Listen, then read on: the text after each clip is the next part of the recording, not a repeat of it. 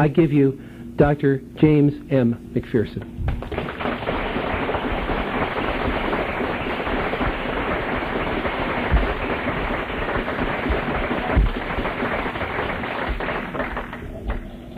It's customary for the speaker to thank the person who introduced him.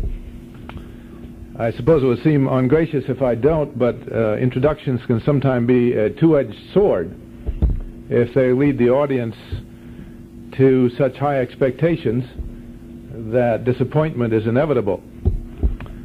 So I'm not sure whether I should thank Bill and Barbara also for her article in the newsletter it reminds me of a story, a Lincoln story, appropriately enough.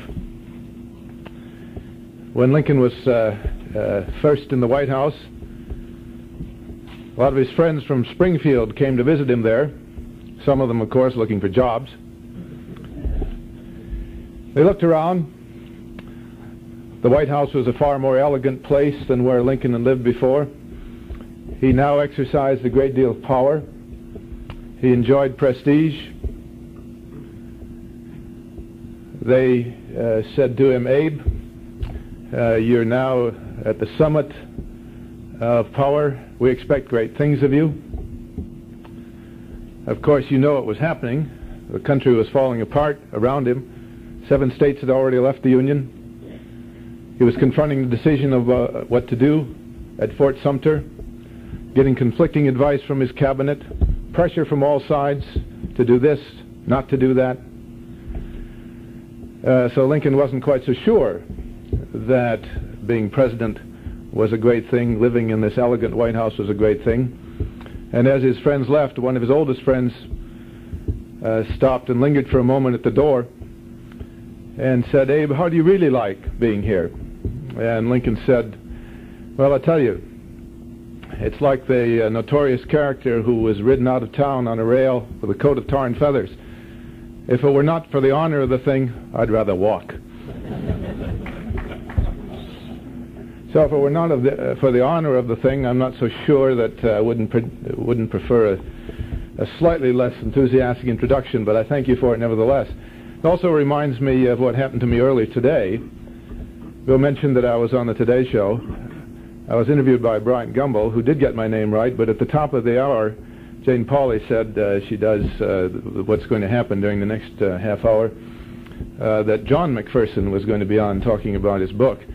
Uh, reminded me of William Tecumseh Sherman's famous definition of military glory, which is to be killed in battle and have your name spelled wrong in the newspapers.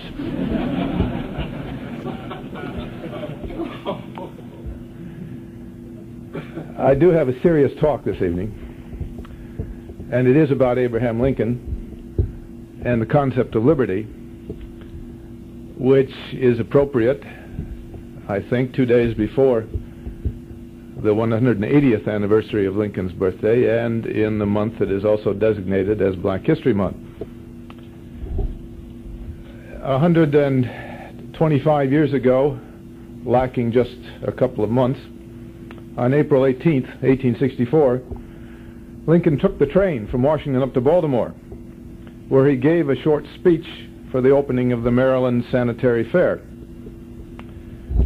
Lincoln's visit to Baltimore occurred against a backdrop of three years of grueling, destructive, relentless war, and it came on the eve, of, of course, of Union military offensives in the spring of 1864 that were destined to be more lethal and relentless than anything that had gone before. It was just a year earlier and a few months that Lincoln had issued the Emancipation Proclamation, and just 10 days before this Baltimore speech, the Senate had passed a 13th Amendment to the Constitution to abolish chattel slavery forever. And on this occasion, Lincoln gave what I think is one of his more remarkable short speeches. He said, The world has never had a good definition of the word liberty, and the American people just now are much in want of one. We all declare for liberty, but in using the same word, we do not all mean the same thing. With some, the word liberty may mean for each man to do as he pleases with himself and the product of his labor, while with others, the same word may mean for some men to do as they please with other men and the product of other men's labor. Here are two not only different but incompatible things called by the same name, liberty. And Lincoln went on to illustrate his point with a parable about animals, which he so often did. The shepherd drives the wolf from the sheep's throat, he said, for which the sheep thanks the shepherd as a liberator, while the wolf denounces him for the same act as the destroyer of liberty, especially as the sheep is a black one. Plainly, the sheep and wolf are not agreed upon a definition of the word liberty. And precisely the same difference prevails today among us human creatures, even in the North, and all professing to love liberty. Hence we behold the processes by which thousands are daily passing from under the yoke of bondage, hailed by some as the advance of liberty, and bewailed by others as the destruction of all liberty. The shepherd in the fable was, of course, Lincoln himself. The black sheep was the slave the wolf his owner. Lincoln chose to tell this story in a city where three years earlier a regiment of Massachusetts soldiers on their way to defend the capital had been attacked by a mob. They defended themselves and killed several of the mob. This incident produced, among other things, one of the Confederacy's favorite poems, set to music, Maryland, My Maryland, in which Lincoln is denounced as a despot, a tyrant, trying to snuff out liberty in Maryland and in the South. And even as Lincoln spoke in Baltimore in April 1864, Marylanders were debating a proposal to amend their own state constitution to abolish slavery, a proposal that split the white population down the middle, with one side supporting it as a step toward liberty and the other condemning it as a despotic blow against liberty. And of course, it was almost exactly a year later after this speech that another native of Maryland assassinated Lincoln in the name of liberty, shouting as he jumped to the stage of Ford's Theater, Sic semper tyrannis, thus always to tyrants.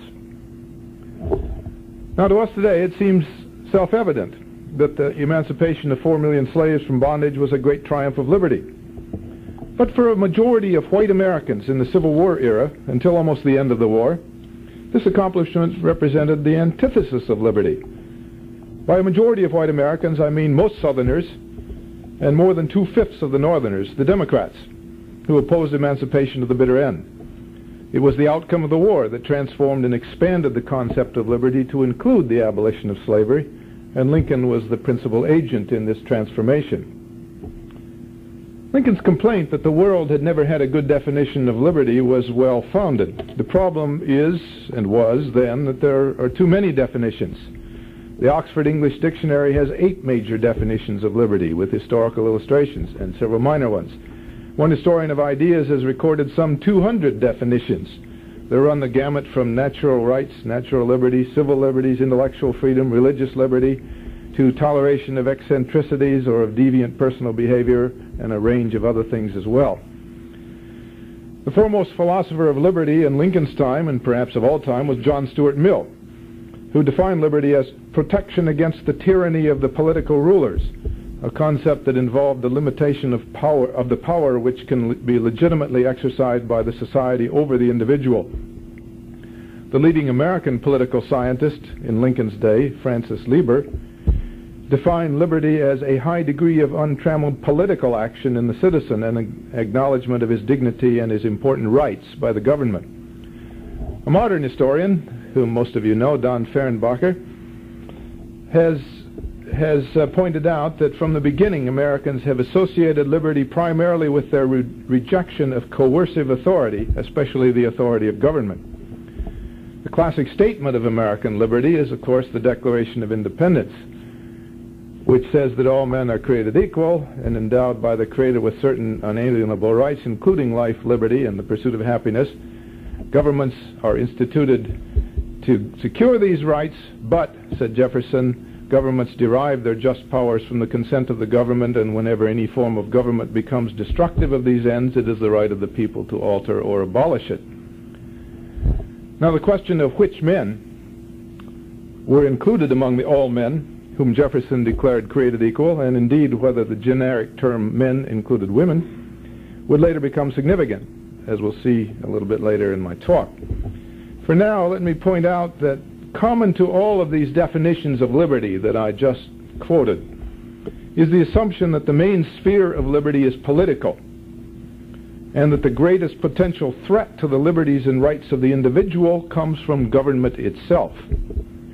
Though government was necessary to secure these rights, as Jefferson wrote, government must also be prevented from becoming so strong or corrupt as to undermine that same liberty. Most American writings about the concept of liberty over the past three centuries have focused on civil liberties and their relationship to government, which is hardly surprising, because the national consciousness, indeed the nation itself, was forged in the struggle for these civil liberties against what Americans considered an overweening, tyrannical government power. Many of the founding fathers were preoccupied with the threat of government to liberty.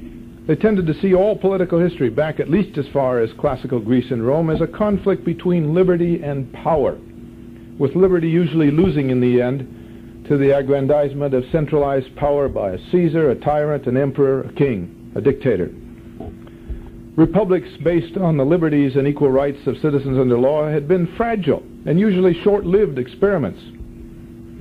At great cost, Englishmen from the days of the Magna Carta down to the Glorious Revolution of 1688 had carved out an enlarged sphere of liberty and self-government through their representatives in Parliament, curtailing and limiting the powers of the Crown in the process.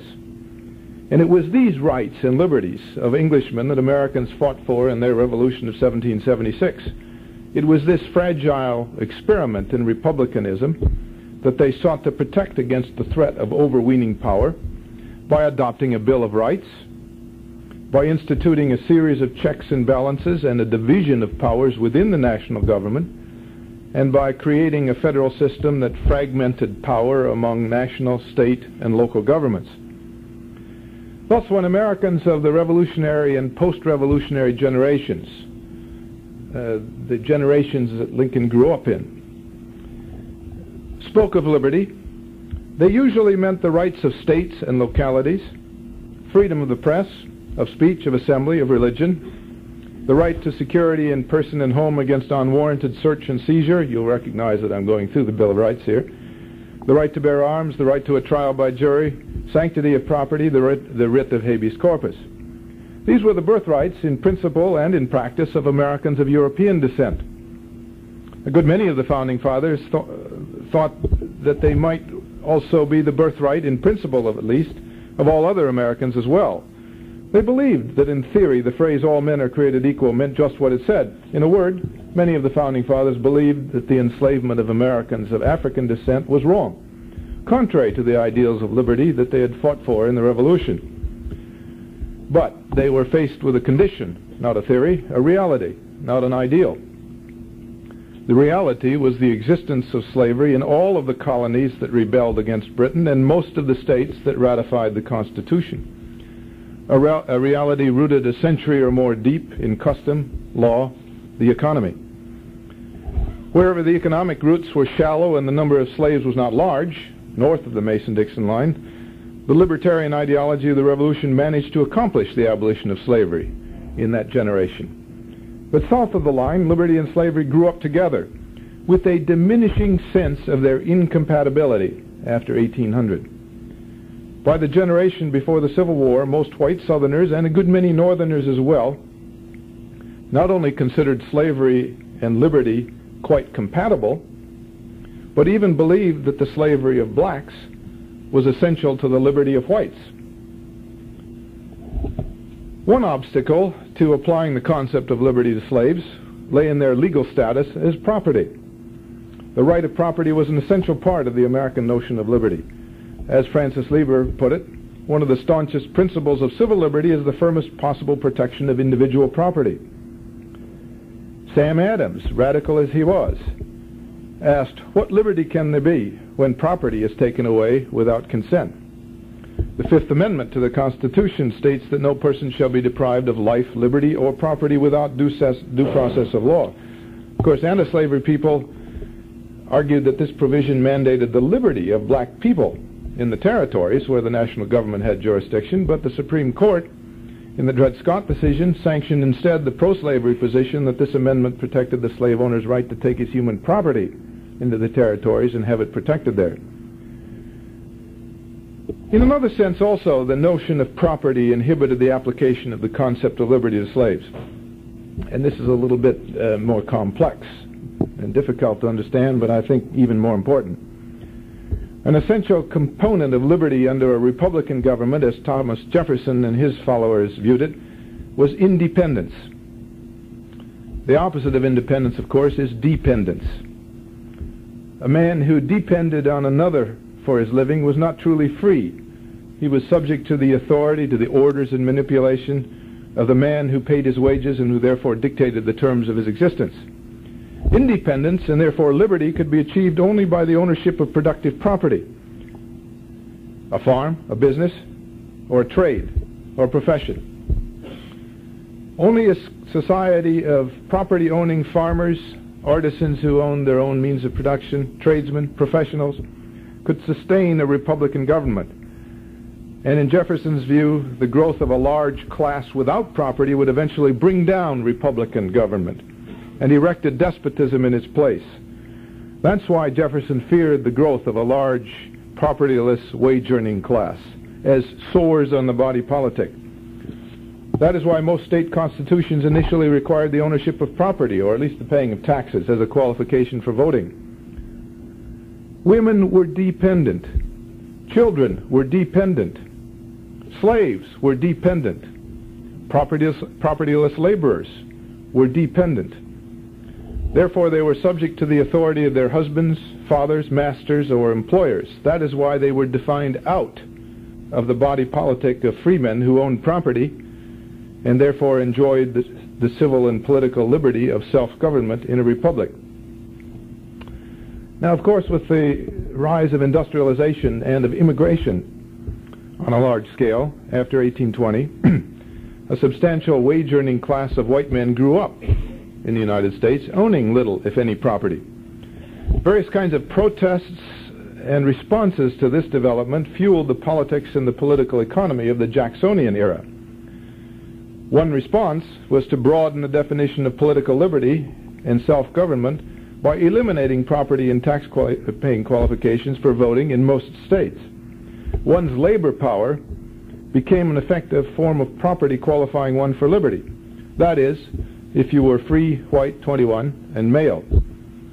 But the notion of independence as a fundamental part of liberty persisted and became bound up with racism, especially in the South, to create an ideology of black slavery as the necessary basis of white liberty. The first part of this ideology was the mud mudsill philosophy, expressed by many Southern thinkers in the 1850s, most bluntly by Senator James Hammond of South Carolina in his famous King Cotton speech of 1858. Hammond said, In all social systems there must be a class to do the menial duties, to perform the drudgery of life. It constitutes the very mudsill of society. Turning to senators from northern states, Hammond said that your whole hireling class of manual laborers and operatives, as you call them, are essentially slaves. The difference between us is that our slaves are hired for life Yours are hired by the day.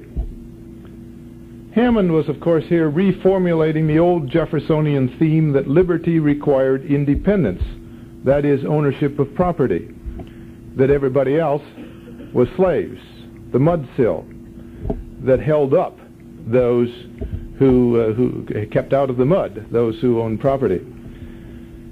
And because most of the unskilled, propertyless workers in the South were black slaves, most Southern whites did in fact own property. But most important of all, they owned the most vital property of all, a white skin. This so-called Herrenvolk democracy, Herrenvolk, German word for master race, ruling race, the equality of all who belonged to the master race, became the perceived basis for white liberty in the South, for property owner property owning whites and non property owning whites alike. It was a reading of the Declaration of Independence that said all white men are created equal. As John C. Calhoun put it, with us the two great divisions of society are not the rich and the poor, but white and black. And all the former, the whites, the poor as well as the rich, belong to the upper class and are respected and treated as equals. In other words, slavery was the mudsill that kept all white people on a level out of the mud. Another Alabama political leader, uh, an Alabama political leader, put it this way in 1860: "Slavery secures the equality of the white race, and upon its permanent establishment, that's that is slavery, rests the hope of democratic liberty." Or, as one of the South's leading newspapers, the Richmond Enquirer, put it succinctly in 1856, freedom is not possible without slavery. This idea was by no means confined to the South alone. Many northern working men shared it, especially immigrants and other wage earners at the bottom of the social scale, where they feared competition with blacks, particularly if the slaves were freed and came north looking for jobs. This fear sparked many of the anti-black riots in northern cities from the 1830s to the 1860s, including the largest of all, the New York draft riots of 1863. This Herrenvolk theme of white supremacy was also a fundamental premise of the Democratic Party of that era, and Stephen A. Douglas was one of its principal spokesmen, most notably in his famous debates with Lincoln in 1858, in which Douglas's main theme, which he hammered home over and over again, was that Lincoln stood for freeing the slaves and letting them all come to Illinois where, where they would degrade white men down to this mudsill level. Lincoln rejected the mudsill philosophy. He rejected the notion that the rights of liberty and the pursuit of happiness were confined to the white race or that the rights that the white race's liberty must rest on the mudsill of black slavery. Lincoln, of course, was not the only American to challenge this dogma. From the beginning of their movement, the abolitionists had insisted that blacks were equal to whites in the sight of God and equally entitled to liberty in this world. And indeed, the abolitionists in the radical wing of the Republican Party went farther than Lincoln in maintaining the equal right, the principle of equal rights for all people.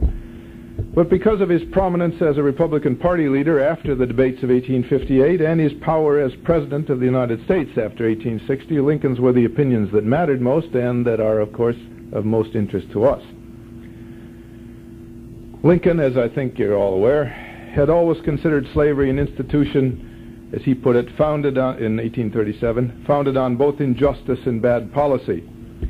But Lincoln had frequently, nevertheless, indulged in the common American habit, so annoying to Europeans, especially the British, uh, of that era, of describing the United States as a free country that enjoyed more civil and religious liberty, these are Lincoln's words, more human liberty, human rights, than any other people in the history of the world.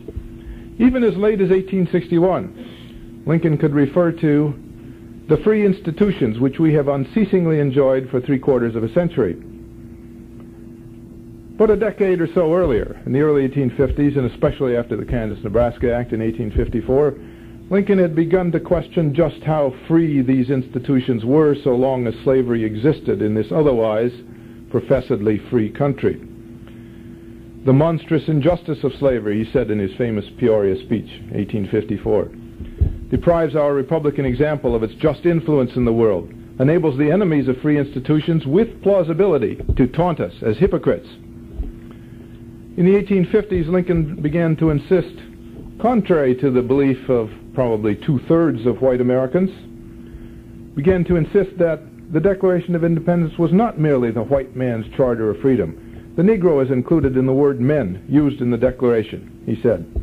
This is the great fundamental principle upon which our free institutions rest. Negro slavery is violative of that principle because the black man is entitled to the right to life, liberty, and the pursuit of happiness. I hold that he is as much entitled to these as the white man. I agree with Judge Douglas that he is not my equal in many respects. Here Lincoln stopped short of the full abolitionist endorsement of racial equality.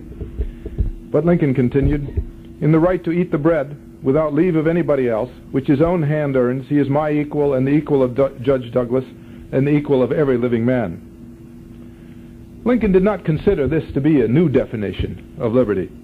He believed that Thomas Jefferson and the other founders had meant to include blacks in the phrase, all men are created equal, even though many of these founders had owned slaves. For, Lincoln thought, they were stating a principle that they hoped would eventually become a reality. Douglas, on the contrary, maintained that Jefferson had not meant all men, to include blacks, nor for that matter any other race than Caucasians. These are Douglas's words. This government was made by white men for the benefit of white men and their posterity forever, and should never be administered by any except white men. The signers of the Declaration had no reference to the Negro whatever when they declared all men to be created equal.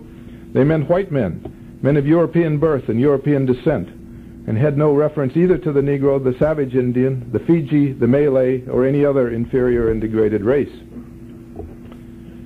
If a national referendum could have been held on these two definitions of liberty, Lincoln's inclusive one and Douglas's definition exclusive of all but white men, Douglas's position would have won in 1858. But Lincoln persisted against the odds denouncing Douglas's argument as representing a disastrous declension from the faith of the fathers, a declension that if it went much farther would extinguish the right of liberty in America.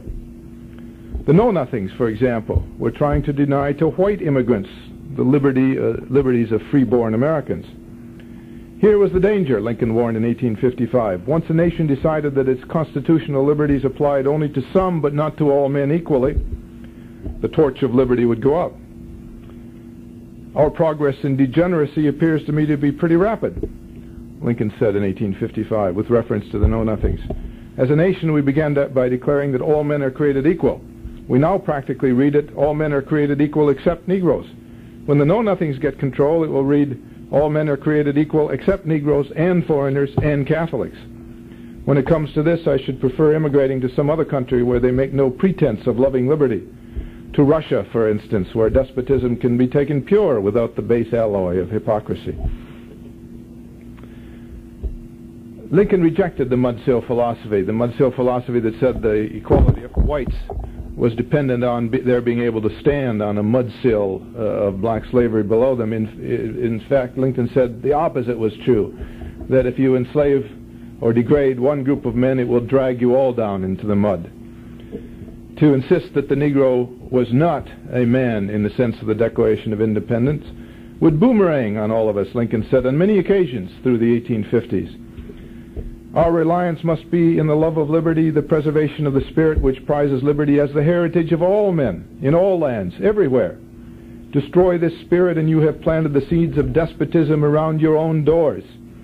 Familiarize yourselves with the chains of bondage and you are preparing your own limbs to wear them. He who would be no slave must consent to have no slave. Those who deny freedom to others deserve it not for themselves. Accustomed to trample on the rights of those around you, you have lost the genius of your own independence and become the fit subjects of the first cunning tyrant who rises. It was Lincoln's eloquent definition or redefinition of liberty that the South in 1860 most feared.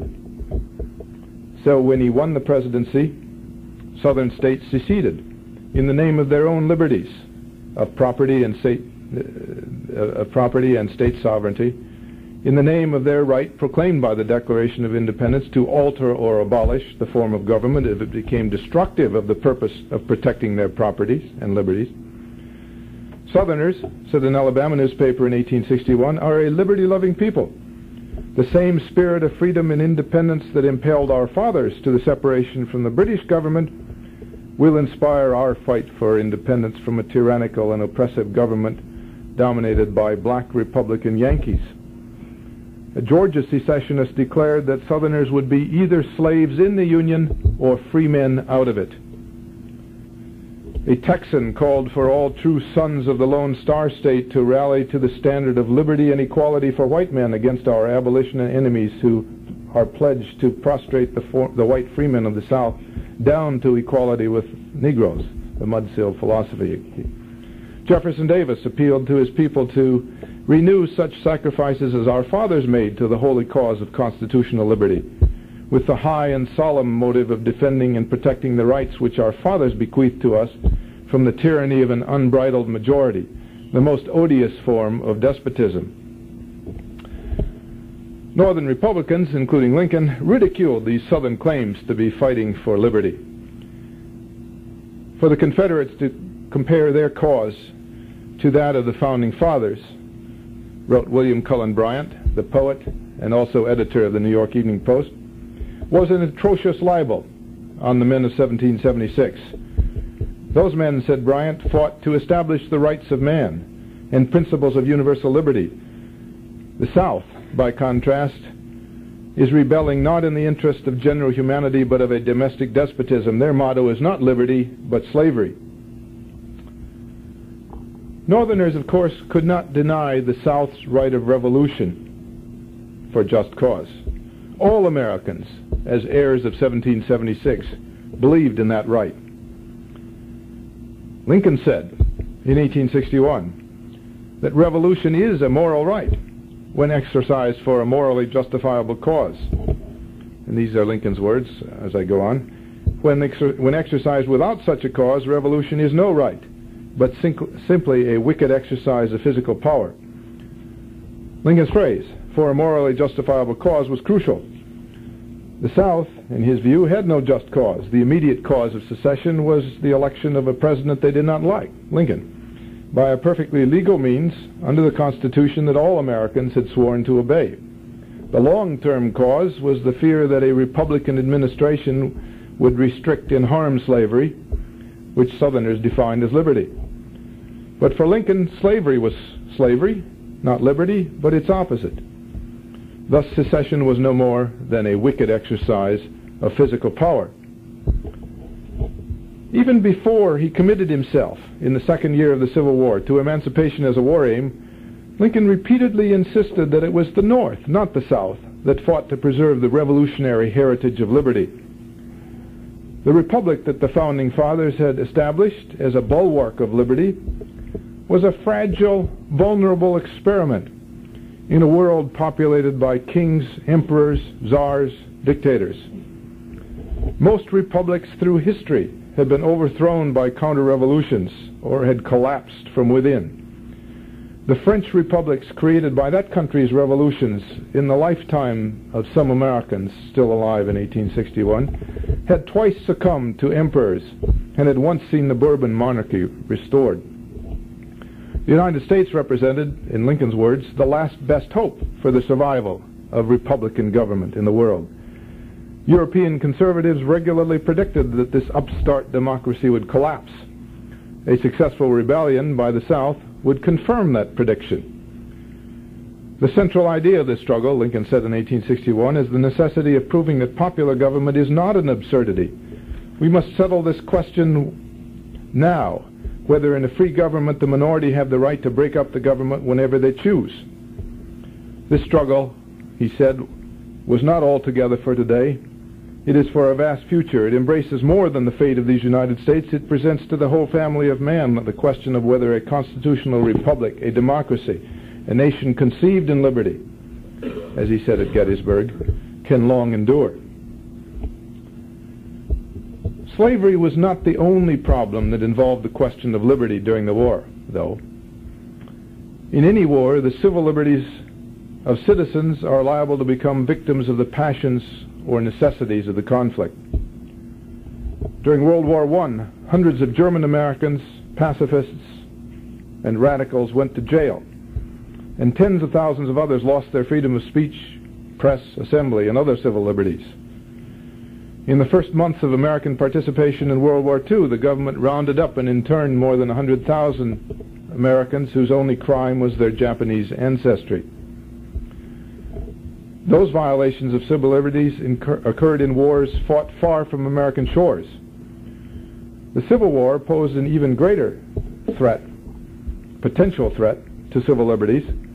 By its very nature, a civil war produces a more intense concern with internal security than a foreign war. Martial law prevails over large parts of a country racked by civil war. Newspapers and other media of communication are often muzzled. Enemy partisans and sympathizers are arbitrarily arrested and jailed, sometimes tortured and murdered. Both sides in the American Civil War experienced an erosion of civil liberties during the conflict. One of Lincoln's first wartime orders as commander-in-chief was to suspend the privilege of the writ of habeas corpus in portions of Maryland racked by guerrilla activities and mob attacks on Union forces. If the Confederates had gained control of Maryland by such actions, the national capital would be surrounded by enemy territory and the North would have lost the war before it had really started. Northern soldiers arrested numerous pro-Southern citizens in Maryland, including the mayor and police chief of Baltimore and 31 members of the state legislature, and clapped them in prison for months, and in a few cases for more than a year, without trial. Lincoln eventually extended the suspension of the writ of habeas corpus to the whole country in cases of what he defined as disloyal persons who are not adequately restrained by the ordinary processes of law from giving aid and comfort in various ways to the insurrection. By the time the war was over, Union soldiers had arrested and detained in prison without charge at least 15,000 civilians, while military courts had tried and convicted hundreds of others. Most of these arrests took place in border slave states like Maryland, Kentucky, Missouri, where loyalties were divided and active fighting was going on, or in portions of Confederate states that were conquered and occupied by Union forces. Most of those who were arrested had in fact engaged in activities with military significance, such as guerrilla attacks on Union soldiers, burning of bridges, blowing up of supply bases, and the like. But some men were arrested for merely speaking or writing in favor of peace with the Confederacy or against the war policies of the Union government. And some of those arrested lived in northern states far from any active war zone. One of the most notorious wartime violations of civil liberty occurred in Ohio, where a military court convicted Democratic gubernatorial candidate Clement Vallandigham of treason for speaking out against the war. Lincoln, as I think you know, commuted the sentence from imprisonment to banishment. And Lincoln went first through the Confederate lines, then on a blockade runner to Canada, where he conducted his unsuccessful campaign for governor of Ohio. Another celebrated case concerned one Lambden P. Milligan, a civilian resident of Indiana who was convicted of treason by a military court in 1864 for eh, aiding Confederate agents trying to foment an uprising in the North.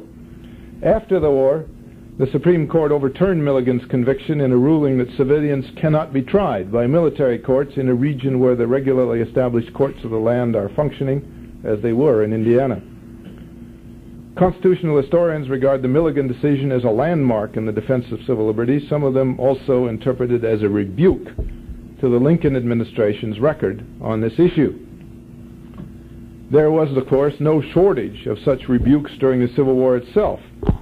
In fact, Northern Democrats made this issue the central theme in their attacks on Lincoln as a despot, a tyrant, bent on snuffing out the liberties of white men in this calamitous and unconstitutional crusade to liberate black slaves. Countless Democratic speeches and editorials, especially at the time of Vallandigham's arrest, condemned Lincoln for suppressing, and these are the words from their condemnation, suppressing the right of the people to assemble and discuss the affairs of government, the liberty of speech and of the press, the right of trial by jury, for violating the rights of the states and the liberties of the citizen, for establishing a despotism, was the government, asked a group of New York Democrats in 1863, trying to suppress rebellion in the South or to destroy free institutions in the North?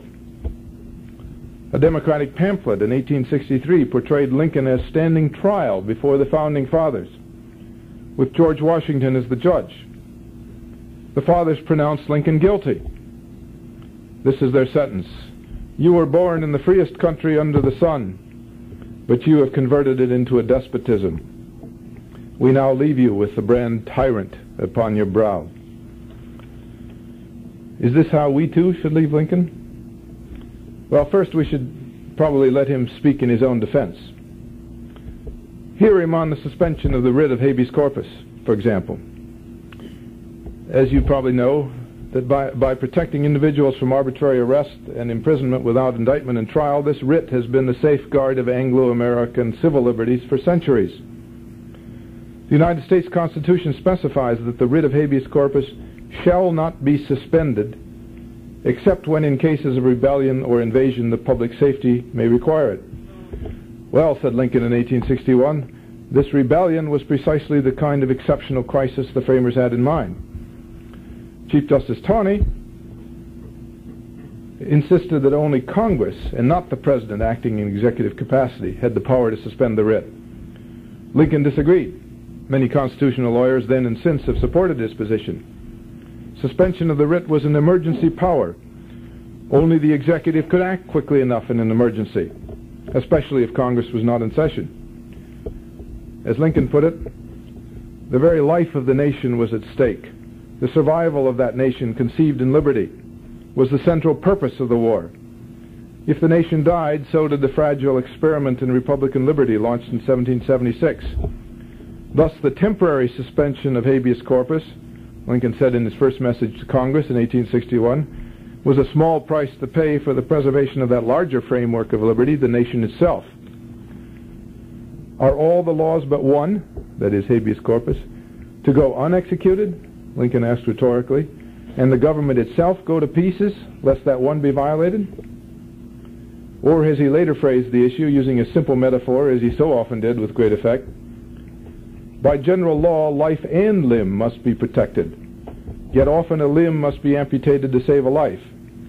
But a life is never wisely gave, given to, to, save a limb. An, uh, something that was obviously familiar to Americans in the Civil War. Lincoln went on, I felt that measures otherwise unconstitutional might become lawful by becoming indispensable to the preservation of the Constitution through the preservation of the nation. In any event, Lincoln said, 80% or more of the military arrests and imprisonments of civilians were for military crimes, such as sabotage, espionage, guerrilla bushwhacking. Under cover of, these are Lincoln's words, under cover of liberty of speech, liberty of the press, and habeas corpus, the rebels hope to keep on foot amongst us a most efficient corps of spies, informers, suppliers, and aiders and abettors of their cause. As for the, uh, as for the few conspicuous cases of arrests of politicians like Vallandigham, or of newspaper editors for speaking out against the war or the draft, Lincoln argued that their speeches and editorials discouraged enlistment in the Army or encourage desertions from it, thereby damaging the Army upon the existence and vigor of which the life of the nation depends.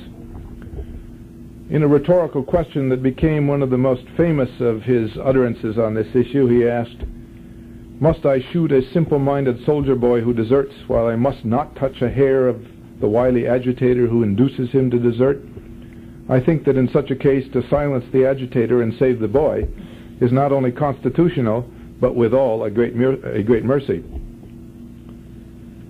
Such arguments as this did little to assuage Lincoln's critics or persuade his opponents. They saw his record on civil liberties as only part of a larger pattern of threats to traditional American liberties.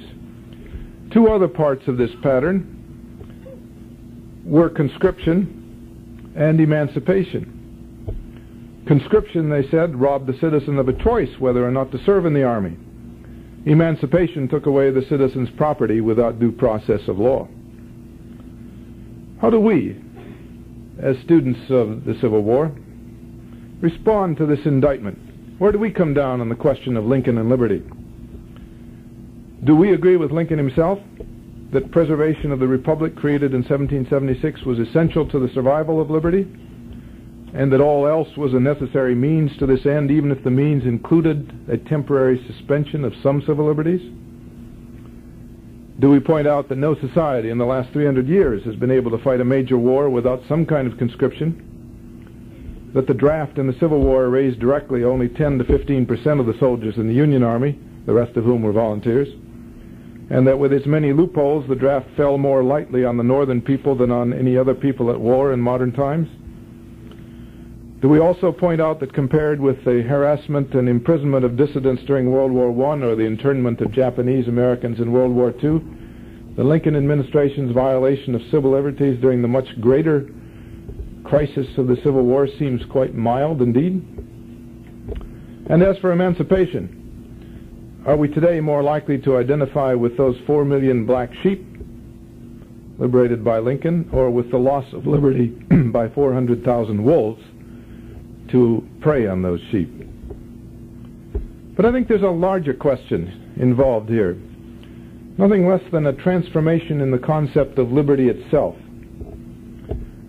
To illuminate this point, I'll borrow and modify slightly the definition worked out by the British philosopher Isaiah Berlin in a famous essay, Two Concepts of Liberty. The two concepts are negative liberty and positive liberty. The idea of negative liberty is more familiar. It can be defined as the absence of restraint, the freedom from interference by outside authority with our thoughts or behavior. A law requiring motorcyclists to wear a helmet would be, under this definition, to prevent them from enjoying the freedom to go bareheaded if they wished. A denial of their liberty. Negative liberty, therefore, can best be understood as freedom from, freedom from interference, freedom from restraint. Positive liberty is freedom to. This is not necessarily incompatible with negative liberty, but it has a different focus, a different emphasis. Take another example, drawn from the idea of the freedom of the press. This is usually understood as a negative liberty. Freedom from interference by outside authority with what a writer writes or a reader reads.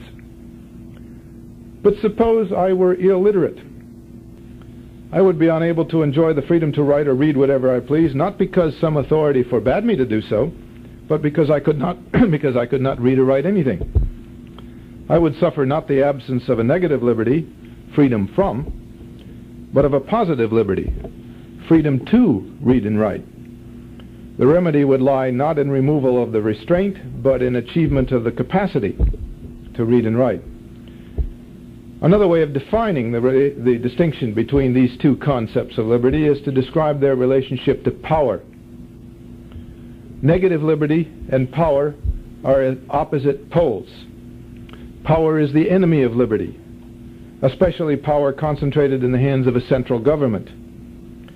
That is the kind of power that many of the founding fathers feared most. That is why they fragmented power in the Constitution and in the federal system. That is why they wrote a Bill of Rights to restrain the power of the national government to interfere with individual liberty. The Bill of Rights is in fact an excellent example of negative liberty. Nearly all of the first ten amendments to the Constitution apply the phrase shall not to the federal government. In fact, 11 of the first 12 amendments place limitations on the power of the national government. But beginning with the 13th Amendment, in 1865, the amendment that abolished slavery. Six of the next seven amendments radically expanded the power of the federal government at the expense of the states. The very language of these amendments illustrates the point. Instead of applying the phrase shall not to the national government, everyone grants significant new powers to the government with the phrase Congress shall have the power to enforce this article. Four of these amendments, in particular, offer examples of positive liberty. And they nicely illustrate the relationship between positive liberty and power. Power in these cases expanded liberty instead of repressing it. Power and liberty were allies, not enemies. The, en- the emphasis was not on freedom from, but freedom to. These four amendments represent a positive expansion of liberty in another respect as well. They define into the population enjoying certain rights, privileges, and liberties large groups that had previously been defined out black people and women. The 13th, 14th, and 15th Amendments freed the slaves and granted blacks equal civil and political rights. The 19th granted women equal political rights. Lincoln played a crucial role in this historic shift of emphasis from negative to positive liberty.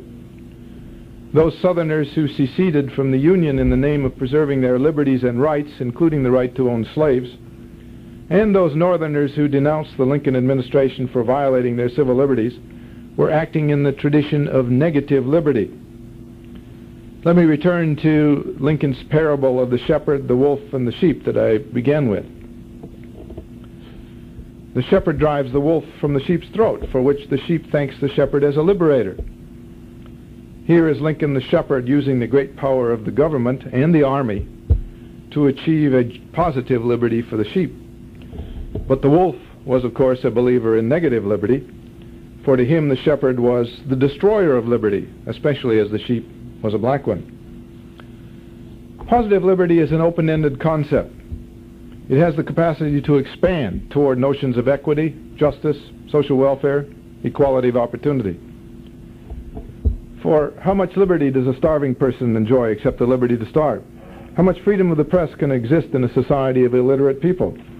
How free is a motorcyclist who is paralyzed for life by a head injury that might have been prevented if he had worn a helmet?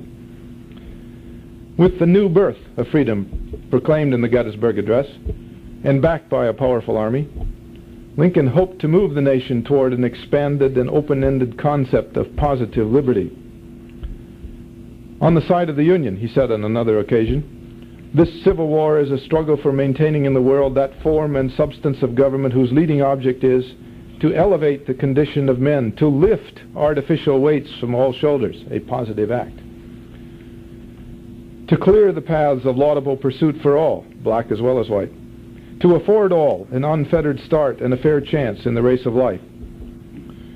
In giving freedom to the slave, he declared, we assure freedom to the free.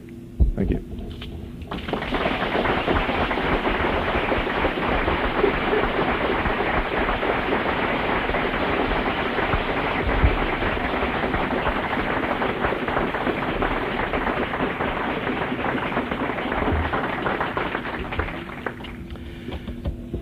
That was just a wonderful talk.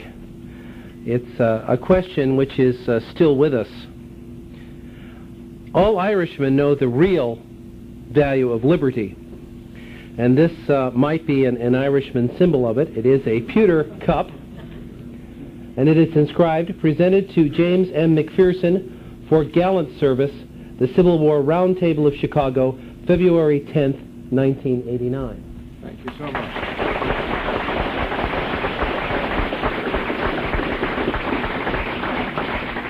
And now, as is our custom, we will entertain uh, some questions, if there are some. Uh, today, American citizens under the age of 18 can't vote, basically, and under 35 they can't run for president. There are other similar disabilities in the law and the Constitution. How would you describe the tension between Lincoln's idea of liberty and these restrictions that we have this very day upon black citizens? Uh, you probably, most of you probably didn't hear the question. The, the question said that uh, today there are certain restrictions on the right to vote or hold office. For example, those under 18 cannot vote, and those under 35 cannot run for president. How do I? How do I explain the relationship between this and Lincoln's concept of liberty? I, I think that uh, inherent in the concept of liberty, since the very beginning, were limitations on it based on uh, certain kinds of pragmatic or social assumptions. Uh, the process through most of American history has to been to remove many of those restrictions as the conception, the social conception, or the cultural conception uh, changes and broadens and applies uh, to a broader group of people, the definition of citizenship and or the, uh, the definition of the rights of citizenship in, in self-government. Uh, but so far, it has not extended to those below 18 in the right to vote, uh, or as you suggest, below 35 in the right to run for president. Uh, there is no reason why, if social conceptions, cultural conceptions changed, and we assumed that our teenage um, punk rock sophomores in high school were in fact qualified to uh, to vote, that we couldn't lower the voting age to say 15. Uh, and if we assumed uh, uh that that Dan Quayle, as um, a um, law school student, was qualified to be president, we could have lowered, lowered the uh, presidential uh, qualifications to 22. Uh, but I think that depends on certain cultural and social definitions that exist in any society. There's a point uh, that, that where, where a society draws a realistic line and says that newborn babies are not right, you know, don't have the same rights to vote that a 45-year-old does. So I don't see any definite, I don't see any real incompatibility between certain kinds of of uh, socially defined restrictions along these lines. And it's a question of debate in the society on what is legitimate and just and what is what is not legitimate and just, where you draw this line. Along that same line, uh, we're a nation of supposedly of laws. In order to function, you have to lay down a program. If you want to see uh, uh, a problem that gets created, and uh, try listening to whatever TV station you have to activity in the House of Representatives, which has a very restrictive uh, operation because it has to function with something over 400 people. So we must have a pattern. Now, that pattern was laid down and accepted along the line, so why should we try to change the 35-year-old to a 34-year-old? We got a law. And we're a nation living by law, that's the law. If you don't like it, try to correct it, but don't try to hang it on a social idea. That, I think, is part of your answer. I'll take that as a supplement to my answer, yes. Jim? Your, your question on how do we view Lincoln uh, is an interesting one, I think a difficult one for Americans to answer. On the one hand, he's a great emancipator, almost a godlike figure, a martyr saint. On the other hand, he was uh, in large part responsible for a war that resulted in 600,000 deaths and almost ruined this, this nation. Very close thing. The fact he was a winner, one of the reasons that we view him as this, this great emancipator. Uh, I, I don't know, I think we're making progress in viewing him objectively. I'd like to know, is getting further away from his time. Are we becoming more objective? And I'd like to know what your answer is and how uh, you view Lincoln and liberty. Well, uh, your your question was a complex one and uh, with several parts, but let me state at the outset that I disagree with one of the premises that I think underline your question, which was that Lincoln was in large part responsible for this war that caused 620,000 deaths. I do not agree with that. Uh, this war was started by the Confederate de- decision to fire on American soldiers and the American flag at Fort Sumter. Um, that was the single act that precipitated war. Uh, one can look at other acts or events or developments that led up to that. Uh, one could, I mean, in effect, if you're going to say that Lincoln was responsible for this war, you would have to uh, say that uh, because he was elected president, he was responsible for the war because that was the act that precipitated uh, that precipitated secession, which in turn eventually led to war. But Lincoln was elected president by a constitutional majority, and it was the refusal of the southern states to effect to to accept uh, that constitutional election and to go out of the union that uh, that that precipitated the crisis, which in turn precipitated the war. Lincoln, of course, and the Northern people could have said, uh, "Well, erring sisters, depart in peace."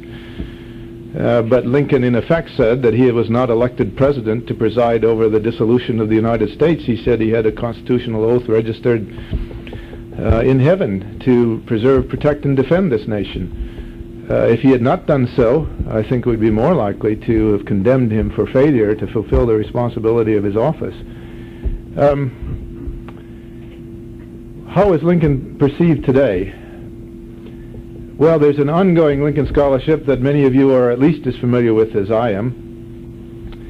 Uh, and it takes several directions. In recent years, there have been three books that, in one, s- one way or another, are psychobiographies or psychohistories uh, that try to apply Freudian or Jungian or some other, to me, impenetrable concepts to understanding Lincoln and his relationship to the United States. George Forgie's book on um, on Lincoln, basically as the as the uh, Lincoln and parricide. Dwight Anderson's book on Lincoln's um, kind of Freudian uh, motivation, and Charles Strozier's book, which is a less Freudian and more responsible book.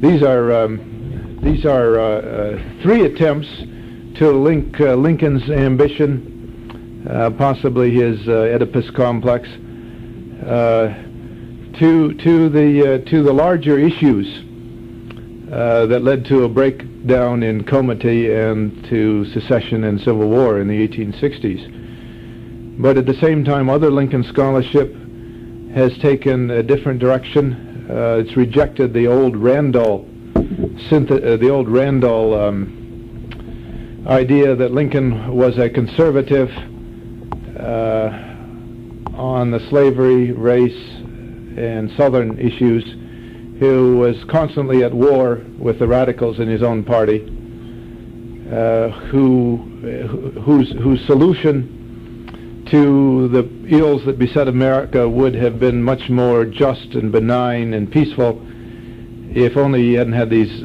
pesky radicals to contend with in the Republican Party. That was a that was a consensus of historiography that prevailed in the 1940s and 50s, but has been pretty well destroyed, I think, by scholarship in the 60s and 70s. I think of Hans Trefousse's book on Lincoln and the uh, and the radicals, or on the radical Republicans, is what he calls it. I think of Stephen Oates' biography and a number of other studies, some work by David Donald, who's now at work on what supposedly will be the definitive biography of Lincoln. Lincoln scholarship continues to take a multiplicity of directions. My own opinion uh, and my own evaluation of Lincoln has over the years uh, uh, has, has, deepened my admiration for him, has grown uh, extraordinary man, a man who was placed in an almost impossible crisis position and who dealt with it better than probably anybody else could have done so. Uh, I, have become more and more. I started out, my first book uh, was a study of the abolitionists during the Civil War and Reconstruction. Its viewpoint was similar to that of the abolitionists, critical of Lincoln for being so slow, so conservative in moving toward emancipation and beyond emancipation to some conception of equal rights for blacks. The more I realize of uh, what uh, bitterly divided opinion on that issue Lincoln had to contend with, the more I had come to admire his skill in holding together uh, a coalition of radicals, conservatives, and moderates like himself, and continuing to move uh, at the right pace, at a pace that would uh, continue to, to command support from a majority of society, uh, moving toward liberty, toward this new defini- definition of liberty, without so badly dividing the coalition that he needed uh, to win the war, that he was able to, through skillful leadership, both win the war and move toward this expanded concept of liberty. Uh, so that's that's sort of my view on the whole question. Paul? I'm concerned with the, the GIs who served in 1860 and 1861 in the North. The majority were volunteers If you read the history, there's, the 20th Indiana, the, the, the 22nd Illinois, and so on. They joined their state colors. What were their concepts of liberty? Were they fighting for their state and fighting for their, their national colors? Uh, did their concept change between 1861 and 1865? How did they feel? The question concerns the average uh, soldier, Northern soldier, Union soldier in the Civil War, who enlisted um, who enlisted locally in regiments that were sponsored by the state and, of course, called the 20th Indiana, 22nd Illinois, and so on. And the question uh, asks, what was their concept of liberty and of nationalism, and did this concept change during the war? What did they think they were fighting for? And uh, I think is basically what you're asking. They saw themselves, and they said so over and over again in their letters, as fighting for the preservation of the best government that had ever existed on earth from its destruction by a crew of treasonous rebels. Uh, we, we, we have a, a Billy Yank right here, I can see. Who lived in the South. Who, lived in the South. Uh, they, they saw themselves as fighting uh, for the flag, for the preservation of the nation, as the embodiment of liberty. I think Lincoln was a, was a superb spokesman for the very point of view that they expressed. And I think that the attitude of many of them, certainly not all, but many of them underwent this transformation from a negative to a more positive concept of liberty, especially with respect to emancipation of the slaves during the war. Scarcely, uh, very few of them who enlisted in 1861 thought they were going to war to free the slaves some but very few. But as time went on, just as Lincoln himself and uh, most Northerners became convinced that it was necessary to free the slaves in order to put down a rebellion led and sponsored by slaveholders and supported by slavery as the basis of its economy, that they must strike against slavery. Not because, in many cases, probably in most, they had any great love or even commitment to the liberty of black people. Most of them did, all did not, but some of them changed their minds.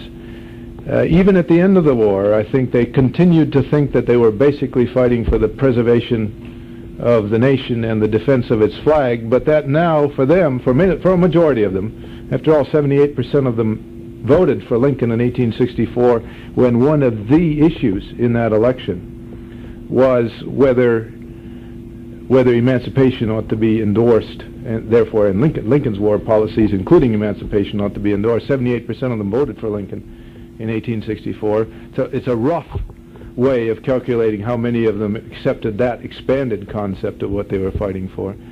Uh, I think they had come to include this larger concept of liberty among the American liberties they were fighting for.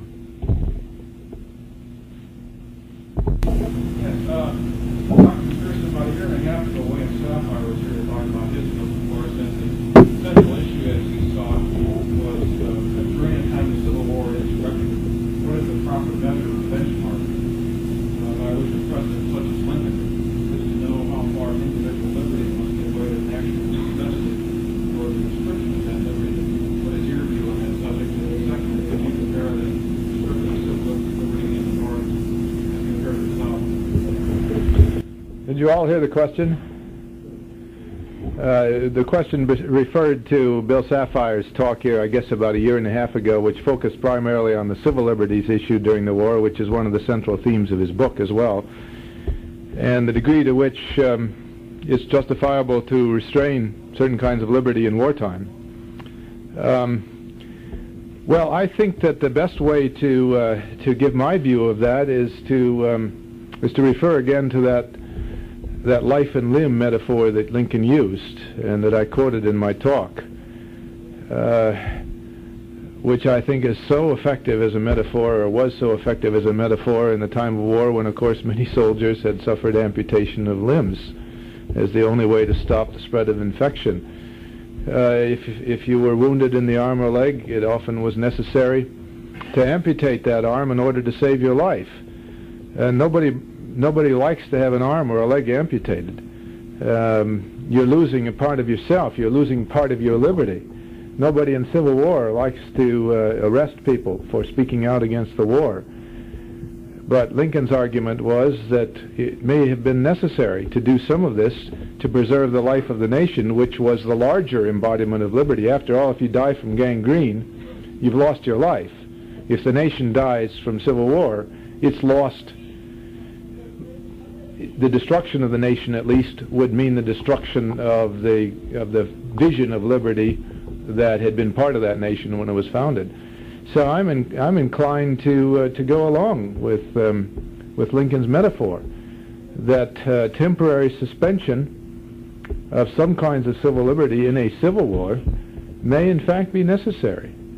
Uh, and I suppose, uh, I mean, I think Safire's view is different if I read his book correctly, I didn't hear his talk here, of course, but I think he is uh, he takes a much more critical view of of Lincoln's uh, of the suppression of of some civil liberties during the war. But I'm inclined, uh, and I think I've been influenced uh, on this by Mark Neely, who's studying this question and will soon, I think, uh, publish a book on it. Uh, that uh, that the the relative degree of violation of civil liberties in the North during the Civil War was, given the the dimensions of the crisis, relatively mild. As far as for comparing it with the South, it's often said that uh, Jefferson Davis did not suspend the writ of habeas corpus for as long a time as Lincoln did. Uh, we don't know how many Southern civilians were arrested for speaking out against the war because of the chaos and destruction of Confederate records. What we do know is that in some regions of the South, like East Tennessee, Unionist dissent was ruthlessly suppressed, uh, more ruthlessly suppressed than, say, comparable Confederate sympathy in Maryland in 1861. Uh, so the Confederacy was faced with the same kinds of, uh, of, of necessities as they saw it uh, to to uh, to suppress certain civil liberties in wartime in order to to provide the uh, the uh, wherewithal to and to to carry on the war. The Confederates actually uh, a larger percentage of the Confederate Army was raised by conscription than of the Union Army. Uh, the restraints and controls on the economy of the South were far more rigorous than they were in the North. The South was on much more of a uh, wartime crisis emergency mobilization economy than the North.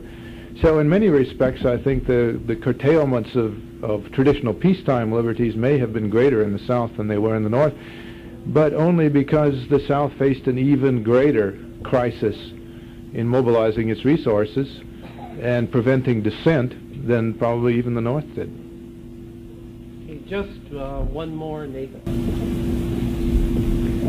I apologize for the state of my voice, but not my question. I've been troubled numbers of years, many people here say the thought on the dichotomy of opinion or thought that Lincoln had, which over a period of time, which might have been a genesis of thought in his mind, about how he could say, if I could preserve the Union, somewhat paraphrased, without freeing the slave, I would do so. And as I would not be a slave, so I would not be a master. And then ultimately, just free of these slaves. How did all those three reconcile your thoughts on and your interpretation That's a good last question. I'll try to rephrase it. For the, were there some who did not hear the question? Uh, the gentleman said he's he's always been troubled, and he thinks probably most people here might be troubled by the dichotomy between Lincoln on the one hand saying in his famous letter to Horace Greeley that if I could save the Union uh, by freeing none of the slaves, I would do so, and of course he also said if I could free it by save it by freeing all the slaves, I would do that, and some freeing some and not freeing others, I would do that. How do you reconcile that with his any any any number of his other statements condemning slavery? The one he quoted was, uh, "As I would not be a slave, neither would I be a master." How do we reconcile these two things? Well, I think it's not hard to reconcile them.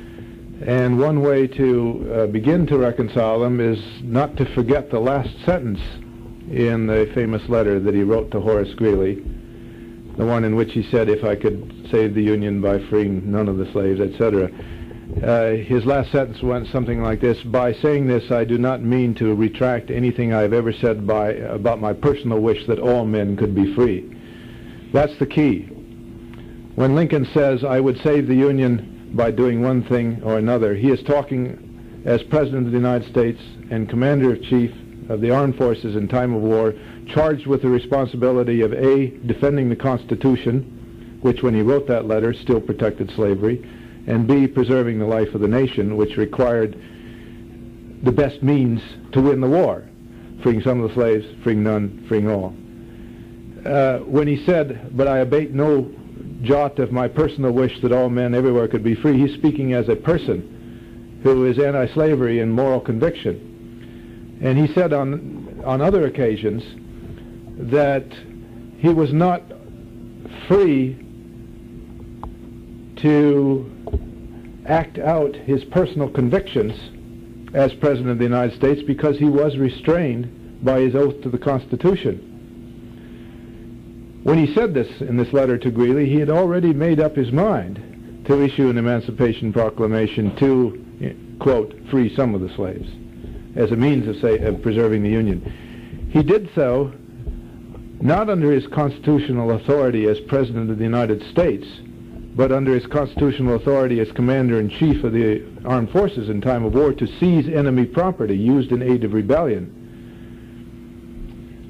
He said subsequently that that Emancipation Proclamation would not apply in areas that were not in rebellion. He also assumed that it would not apply in peacetime that's why, by 1864, he endorsed the 13th Amendment. The 13th Amendment is what, in effect, reconciles Lincoln, the president, with a re responsibility to the Constitution, to Lincoln, the man of anti-slavery conviction, who wishes all men could be free. Now the two come together.